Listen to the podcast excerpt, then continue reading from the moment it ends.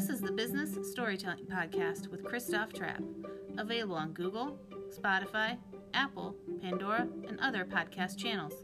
Want to play it on your iPhone? Just ask Siri to play the Christoph Trappe Business Storytelling Podcast, also available on Alexa. Here's Christoph with today's episode.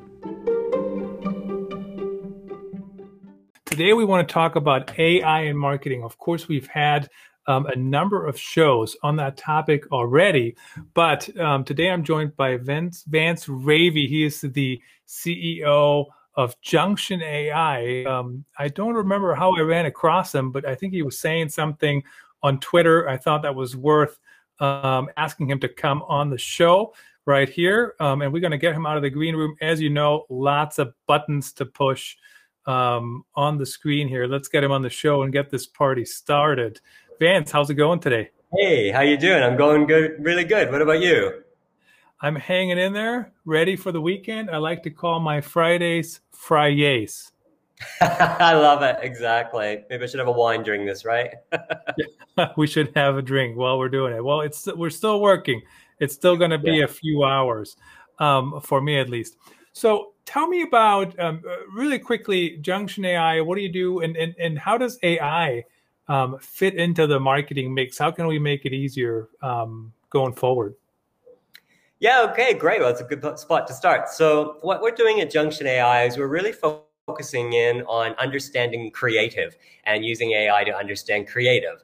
And so when I speak about creative, I mean, you know, the copy that we're using in our marketing, the images and the video, and using the power of AI to look at all the data that we generate from those images and in that advertising, and, you know, what the copy generates as well. The concepts in the images, you know, if I'm showing you a picture of a boy with a blue T-shirt and an e-scooter and a balloon, you know, what is it that the AI is seeing in that is really prominent or relevant to our audience? And so, you know, that's really what we're doing at Junction AI is we're giving marketers that ability to analyze their ad creative before they even deploy it live and start that big spend and all that A/B testing and all the, you know, the normal things. The ability to use AI to predict how successful that advertising creative will be before they launch it, and to get insights on how to improve it. So, you know, it can be really simple things like changing the word buy to shop or something like that. Or it might be in that picture, you know, changing the T-shirt, the boys one, because that's going to help sell that e-scooter. Well, and you know what's interesting? I love what you said about, you know, you're going to give us some tools to make sure copy and creative is optimized correctly. I'm old to have grown up in the world where the boss knows everything best, right? Not the numbers, but the boss. It's a gut feeling, and I got a gut too, right? But certainly, I mean, we've all lived in those worlds. But what you're talking about in this model, I mean, we can take all this gut. I mean, there's still gut feeling, right? There's still instinct. I mean, I write stories all the time that perform, and there was no search traffic when I wrote them, but I anticipated something, right? And I know there's tools for that as well. But having the ability to analyze the content before you publish, that could be a big differentiator. Oh, exactly. And I mean, that really represents how we're transforming the industry now too. We call it optimization before spend. And you're right, you know, we've got our instincts, we've got our experience that allows us to make really good, you know, to make judgments. But what these days we have so much data as well, and typically we're applying it after the fact. You know, it's almost it's a reactive, and then we're going to fix it next time, or fix it next fleet of ads or next campaign. But we have so much data these days, we need to bring that capability up to the front. So AI is a great tool for that. And as I tell people in our sector, it's not taking our jobs. It's not replacing what the marketer's doing, all that experience they've got. It's delivering predictions. It's delivering insights. But it still relies, like, you know, like you were saying there, like that marketer has to use their judgment and has to use their experience, their knowledge of their brand, or if it's an agency, the brands they're working with, to then apply those insights and those predictions to get the best result. So it really is like a companion to a human in that sense. Yeah, and of course we do get that quite a bit where people say things, you know, like, oh, it's going to take our job, whatever. And certainly some technology does take jobs, and maybe not even take jobs, but changes jobs. So I'll give you an example. Back in the day when I was a journalist, what I'm doing right now is like the job of three people. But it also was a lot more difficult, right? I mean, I'm producing the show on Switcher. If you haven't seen the thing at the bottom, live stream with SwitcherStudio.com. Trap One gets you a month off. I'm a big, big fan. And then I use Restream to push it to all these different channels. We're again live, Amazon, Twitter, Periscope, LinkedIn, and YouTube. So, you know, it changes. Technology has changed our life. Now, you talked about campaigns, and I know you do it for ad campaigns. Is there also a use for us content creators, you know, who are not necessarily doing an ad campaign? Can I use it for other use cases or not yet? You know, that's a really good question, because we are getting a lot of inbound and a lot of questions on how else can we apply this. And we you know, we take it back to where we really start on this, and that is our AI has the connects up to a data source. We generally use first-party data, but we connect up to that data source and we create what we call an AI audience model. And I guess the easiest way to explain that is, you know, it's really creating like a flight simulator. You wouldn't put a pilot in a plane and, you know, take off from the airport and away you go the first time around or second time around. You put them in a simulator. So we approach that like, if we can model your audience with our AI, then we're going to put you in that simulator so you can test out things. Now, we're applying it to advertising right now, so you can, you know, Facebook and Google and different ads like that. But there's other areas you can apply it to as well. Product listings, you know, for example, on Amazon or other places. You can apply it to, you know, streaming media, really any digital in that area, as long as you've got that data set of your audience so that we can see what it virtually looks like or their virtual reaction to it. So it gives you those cues of, you know, how to improve it or where to go next. Well, I mean, everybody keeps giving me ideas here for, now I got the name on top of you there. Everybody is giving me ideas nonstop. My new book is coming out, Going Live. How do you live stream your podcast? Guys, you can pre-order that right now on Amazon. I want to make sure I heard that correctly, Vance. Did you just say I can use it for live streaming as well, like live media, or not? Or did I hear that incorrectly? No, that's definitely an area we've had a lot of interest in. We haven't got our platform doing that yet, but that's an area we've had a few podcasters come to us and ask, like, can we do audio and can we do live streaming? And again, you know, there's no reason we can't. There's no technical block to doing that. It's really just saying, you know, have we got the creative? Well, yeah, we do. Here you go, your show. Then we have to just have some data that we can work against on that. With what we do, we tend to use first-party data because we believe it's, you know, it is your audience. So therefore, that's where your gold is. Your low-hanging fruit is there. You know, the things that differentiate you from your competitors are all in your audience data. But we can also use third-party data sources as well. You know, there might be general population data or, you know, other sources like that where we can train the AI and then get cues and insights from it too.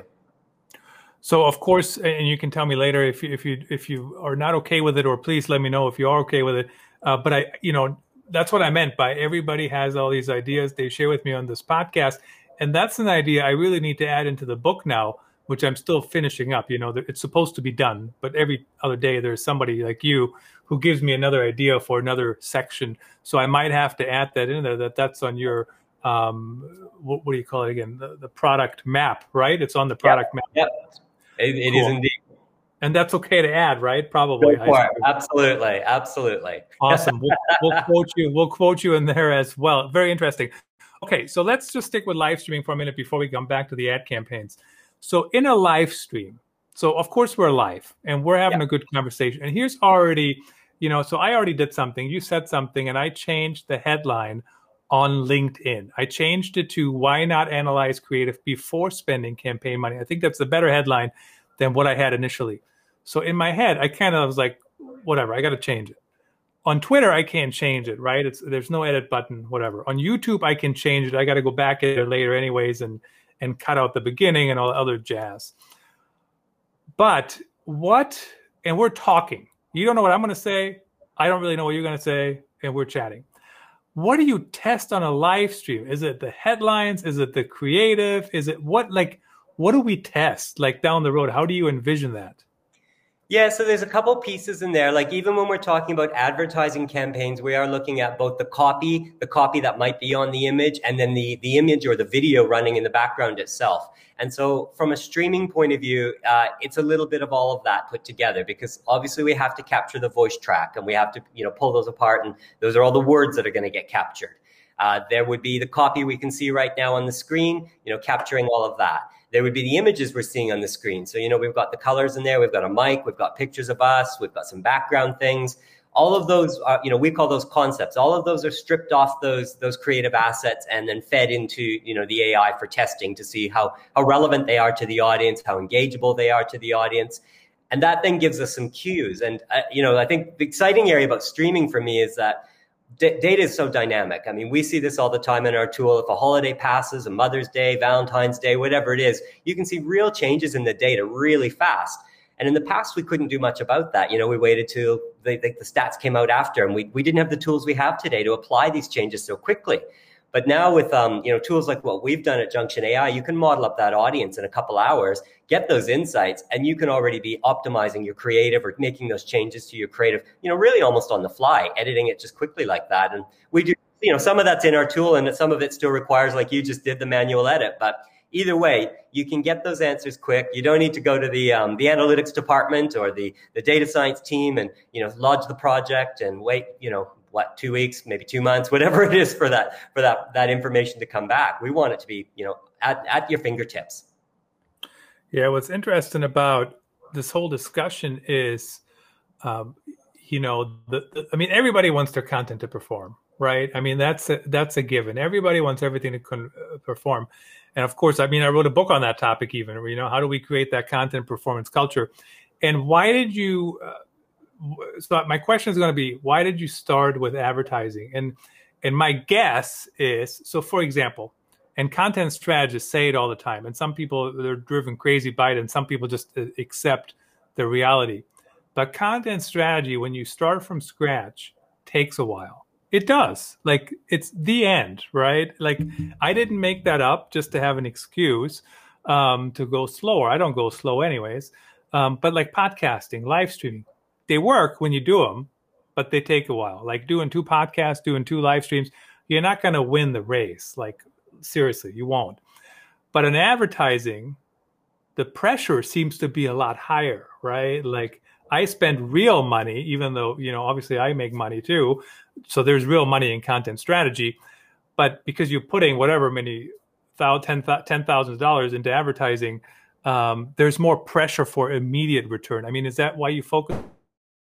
You know, that immediacy is one of the exciting parts of it, because that immediacy is driven on the fact that there are data results happening. There are clicks happening at that moment. There are keyword searches happening, and all that data is being collected. So the immediacy is exciting on it. But really what stimulated it was, we had an app in the market many, many years ago about local discovery. You know, so if I'm on 2nd Street in Guadalupe in Austin, you know, it's telling bit of love and things like that. And, you know, it was going pretty well, but we asked our marketers, like, you know, what could we do to really, like, what would make the most difference to your day-to-day job? And a few of them said, and one in particular, she was up like late Saturday night doing Instagram posts. And she kind of went, you know, if I knew what image to post ahead of time, if I knew what was going to work ahead of time, that would just change my life. That would change my job. That would change the results for the brand I work for, all those sorts of things. And, you know, it's like the cliche thing of the light bulb over your head kind of going off. But the light bulb literally went off over my head right then. And I thought, well, just a minute now. We have all the data. Oh, see what they want to do, what they're going to click through, what they're going to react to, what they're not going to react to, what they're going to share. That's all there. So why can't we somehow harness this data to be useful to that marketer ahead of time? So they're optimizing before spend. And, you know, we didn't get into this with the idea that, oh, AI is really sexy and cool, let's do it. I mean, there's a lot of hype in the media about that. We just looked at the volume of data we had, and we thought there's no humanly possible way that you could either hire enough people or have enough of a team to sit there and probe every potential relationship among millions of data points. It's a job for AI. It's the only way to, you know, run it that fast and get insights that quick into it. And, you know, it really just has snowballed since then, really. That is super cool to hear. And so when Nava Hopkins, she's Nava HF, N-A-V-A-H-F on Twitter.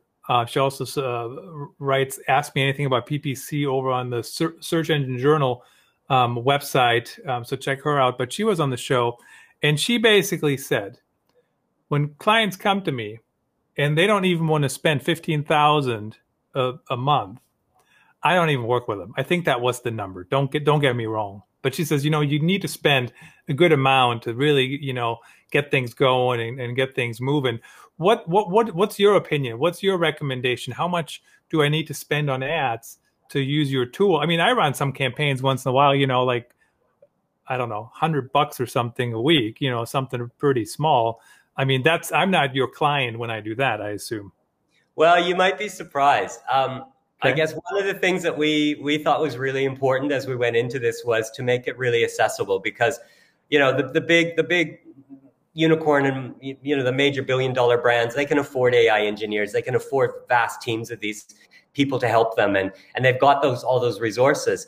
But it seems to me that, you know, what's really needed in the mid-tier and the small business sector is almost leveling up to have that same capability through technology. And that is what was wonderful about technology. They can level up, they can get some of those things. So we went into this with the idea of what is the minimum amount of data that we can give at least some decent direction, because right now you have no prediction. So if we can give you even something that gives you a direction, you're going to be further ahead than you were without. So what's the minimum we can work with? And when we started testing and started prototyping, we were working off the most minimal data sets to see if we could get anything useful. And we found that we could do useful recommendations at 5 ads with only 100 impressions each for PPC, and pretty similar on Facebook. And our first test cases were some smaller businesses that they'd only spent maybe $1,500 in total on their advertising, not 15,000, but 1,500. And we were able to get incredible change in their results for them. And again, it was, you know, on the PPC thing side, it was down to how you tell the story in Google, the order of that story. I mean, believe it or not, those 3 headlines and those 2 descriptions, that's still a story you're telling your user, of course. So if you get that story right, you get the right words in there, and our tool will just tell you, you know, use the word shop instead of buy, or use the word applications instead of assessments, or something like that. Those little things alone can make a big difference. So on a couple $100 spend, our clients are already seeing a difference. I mean, that's unbelievable. And so I am going between tools all day long. And I know software people don't want me to call them tools. I know we've had that discussion with Brad Messler on here. And certainly I work for a SaaS company as well. So I know platforms. Brad, don't throw a chair at me or hold the tomatoes. But, you know, I'm going between Trello and WordPress and Pardot and Drift and whatever, right? Buffer, all those different tools. How do we integrate? How does your, and then of course, if I were to do ads, right? Google ads as well, and on Facebook and whatever. How does your platform integrate? I mean, is it another thing I have to just add to my Trello card and say, go run it against this, or how does that evolve over time, I guess?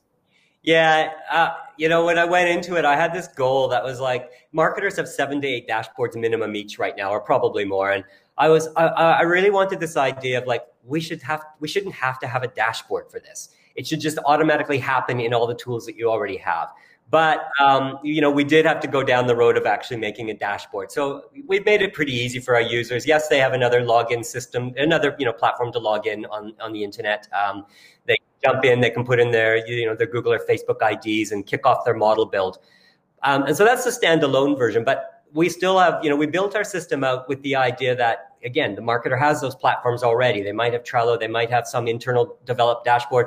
We should just be able to look at the content they have there. Maybe it's queued up in their existing workflow system, and just surface those insights and those predictions right within their existing system in real time, or pretty close to real time. You know, maybe a couple seconds while the AI does its thinking, right? But they shouldn't have to come in and out and work in other tools. So that's, you know, we built with that in mind, and we're starting work with a couple clients now to have that exact you know, relationship work that way. So I'm pretty excited to see how that works, because I think the more we can make this just part of your standard workflow, it happens exactly when it needs to as you're in that workflow, the more people are going to use AI, probably without even realizing it. Much like, you know, autocorrect in our, when we're texting or we're using Google Maps or whatever it is, we don't often think, oh, that's an AI, but it is. So my goal is that our AI is exactly the same. It just happens when you need it to happen along the process when it's the right time. Well, I mean, don't get me started on autocorrect, but yeah, in theory, it's a good tool. And, you know, honestly, I didn't ask you, it wasn't supposed to be a landmine or anything, but I personally have given up on everything being integrated. I know we've had that discussion for the last decade, everything should be integrated, but how do you integrate everything? I know there's Zapier, whatever integrations you can do and whatever, but at the end of the day, it's impossible because there's different things I need, you know, different things I got to do. So how do I get started? Like, is it, so if I'm running an ad campaign, then I might want to do it, even if I have a small campaign, because it can help us, as you mentioned, yep, leveling up. And that's actually one of the beautiful things today in marketing and digital marketing. I mean, think about what we're doing here. Yeah. Everybody can do a live stream. Anybody can do it. Yes, you have to practice. Yes, you have to figure out what you're going to talk about. But at the end of the day, everybody can do it. It wasn't always like that. No, exactly. And that's I mean, that's what got me into technology a long time ago, is that I love that ability for it to become accessible and usable to everybody, not just the select few in the IT group. You know, anybody from customer support or marketing or press or whatever can be engaged and sharing and collaborating. But back to your question, yeah. So, I mean, the way we start, we really went about it to make it as point and click as possible, because we realize that, you know, the marketing team doesn't have the time to work with the IT team all the time, or sometimes they don't even seem to speak the same language in some places. But we wanted to make sure they had the ability to feel they were in control. I mean, that is the data they're collecting off the audience, and they are the ones responsible or accountable in the organization for the leads or, you know, the qualified conversions or whatever it is, right? They're the ones accountable for it. So we wanted to make sure it sat with them, and the power of using the tool sat with them, not sourced out to the tech team or whatever it is. So they just really come in, and then they have to think about what channel they want to connect up. So are you doing PPC on Google? Great, then let's use the Google connector, and you put in your manager ID or your client ID, whichever it is, and you choose, are you doing clicks or conversions? Now, of course, we do other versions of that too, based on, you know, specialized custom things, but if you're just doing a brand awareness campaign, you choose clicks, and you hit go. You go through Google Auth to allow the data to be moved back to our system, you know, encrypted and secure. And really, that's all you do as a marketer. The more advanced options, you know, when you're a bigger account or you have a lot of data, we give you the choice then, well, how do you want to model your data? Do you want to use all your campaigns, or do you want to cut down to, you know, maybe just your campaigns on women's wear, or campaign based on a location like Boston, or however you organize your campaigns, really. So you can narrow your data down to really focus on where you're trying to get answers from your audience. And within a couple hours, the system will have built your AI model, which is pretty unique in the market. You've probably seen studies by Accenture and others that get an AI model built. We're doing it automatically within only a couple hours usually. And once that model's done, you get an email that says, hey, come on and start testing. It's ready to go. And you come back into the dashboard, and we import some creative ads that you have already out there. You know, putting those suggestions up and changing those words, hit test, get a new score. Are you happy with it? Deploy it back out. That's unbelievable. But to set it up, it still takes a little bit of time. And that actually reminded me of the episode we had with Christopher Penn, who said, you know, when you run these big programs, when AI, I guess, analyzes things, you know, it does take a little bit of time. But once it's set up in this case, then you're good to go, I guess. Yeah, exactly. I mean, we try to keep that time as cut down as possible, because we don't want people to wait weeks or even days. You know, if they can get it in a couple hours, it's still to make sure is that a marketer could come right back in. They finish the campaign, or, you know, Valentine's Day's happen. They can hit refresh, and their model gets refreshed right away with that latest new data, so that they're already seeing the difference. So they're already experiencing, you know, they're capturing what did that audience do today or yesterday or this last week, so they can make changes really quick. So, and I think that's critically important, because, you know, we touched on it earlier, like these things move so fast now, and how you behave in a channel can change so differently. You know, you see something in Instagram, you might change how you're interacting with things. Well, we need to capture that for those marketers. I kind of thought of when you were talking about brand awareness versus conversion or whatever, that could mean you also, people have to step up their game, because I remember, and it made me sound smart, right? I, if I may say so myself, but when people would say to me, oh, it's not working, nobody's clicking. And I would say, well, show me the ad. And the ad didn't have a good call to action, right? And I would say, well, no wonder nobody's clicking, because how would they know they have to click? Well, don't people know? No, they don't. People don't. They skim stuff. They, they scroll by it 59 times. So, but if I use AI to tell me you need a call to action if you want people to click, like, I got to find something else to offer value, because that piece of value is no longer needed, right? Because AI already took care of that. One of the most, this is one of the things, I mean, I'm fascinated by pretty much all aspects of what we do, obviously. I mean, I love it. But one of the things that I continue to be blown away by every time we're building a new model and I see some results coming up for a client, in marketing, we go into this approach and we have these personas and we have our target audiences, and, we're going after the woman who's from 40 to 45 and she's doing yoga and all these sorts of things, or whatever it is, right? We spend a lot of time and energy on that. And then we take that and we start designing out our creative, feeling pretty confident about where we are, knowing we've got this target. And what I keep seeing the AI bringing back is interesting challenges to those assumptions we make about that target or that persona, and that we might be spending too much time and energy in that space and not enough time listening to what the demand generation side of it is. What is the audience asking us for? What are they looking for, and what are they reacting to?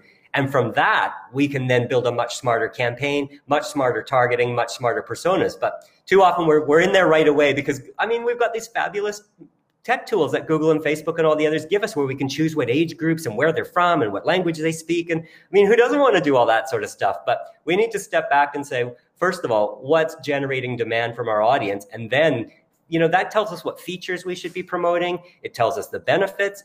In our system, we can see colors for, the product often. We can see background imagery they want to see. Things that have really challenged the traditional, brand plan that, where it's already set, and this is what we've got to aim for. Yeah, very interesting. So, Vance, tell us, Junction AI has been around for almost 5.5 years, roughly 5.5 years. What prompted you founding the company? What prompted starting the company? Was there something specific that happened, or were you just in too many meetings, people saying, having those gut feelings, gut feeling judgments of everything, or what happened? I've been involved in marketing and tech for a very long time now, and it's been that area where I found my special place. I can play a bridge between those two groups. And so it was really a natural progression of my career in that space. But the Junction AI story actually did start as that local discovery app, as I was mentioning, called Instant Local. And we had that out in Dallas and Austin for a couple of years. And it was only then that, we started seeing the data coming in from our own app, that about late 2017, early 2018, we made that switch over to, we turned the app off and we said, we're going to focus on the AI data side of this, because we think that's our future opportunity. People don't need another platform necessarily right now. They've got Instagram, they've got TikTok, they've got endless numbers of platforms. But what they do need is to understand how to be more effective with their creative. So we did the startup pivot, as you do, and you find your new space, and we've kicked off in that space. So we've been around a lot longer. It seems like we've been around a while, but on the AI side with the Junction tool that we built, it's only been a couple years. And, we've been in the market now for about a year and a half with our tool. Fantastic. And of course, I know everybody is struggling, or at least trying to always drive performance. And I'm telling you one thing, it's getting harder and harder and harder, because everybody's doing everything. There's another new channel. There's another new whatever, and then, of course, you also have the whole problem with repetition. I'll give you an example. I've had some good times in Vegas over the years, and but currently, every ad, it seems like the political ads have been replaced by the gambling ads, everywhere. So I don't know. There's also the repetition, but certainly, right? It's like cut and copy. And that's something that I get annoyed at as well, because I think I'm a different consumer when I'm Google searching than when I'm on Instagram. I might be, I'm obviously still the same person, but I do interact on every platform differently. And marketers realize they need to tailor per channel. And again, in terms of what we developed for our AI, we did. we did that very much. That, you know, use Google ad data for Google ads. You use Facebook data for Facebook, Instagram for Instagram, because you can learn very different things about the same audience members for each channel. Well, I mean, as you said, I go to Facebook for something very different than if I go to Google and I search for something. But of course, there are ways we need to encourage people to search for the things related to what we're selling. And of course, also the things that we're talking about. Vance, it was great to have you on the show. Very insightful. I'm really happy. I ran across you on, I think it was on LinkedIn, Junction.ai. You guys check that out. It's also in the show notes, of course. And as I mentioned, we were live on all the different channels as always. Vance, thanks for sharing your story, and thanks for, you know, hopefully helping people make content performance even easier, or if not easier, at least you know, a little bit more strategic than it was. Yeah, we want to boost that ROI for everybody out there and make it accessible to all. So thank you very much for having me today. I've really enjoyed it, Christoph, and enjoyed the talk, enjoyed the discussion a lot. Fantastic. Thank you so much. Thanks, everyone, for watching and listening. Until next time. I'm currently accepting requests for future virtual and on-site keynotes and workshops. In 2020 alone, I've spoken in Singapore and Istanbul, virtually, of course, thanks COVID. I can't wait to get back on the road, and if we still can't get on the road in 2021, I would be happy to speak at your event virtually. Please reach out to me, ctrap@gmail.com or authenticstorytelling.net. Hello. Hi. Are you still there? I have a special offer for you. Thanks for listening all the way to the end. My Going Live book is now available on Amazon.com. And if you're in the United States, I'm happy to send you a signed copy, which you can order at paypal.me/CTRAPPE, CTRAPPE/12. Thanks for your interest. If you're not in the United States, I can't send you a signed copy, but of course you can order on Amazon.com.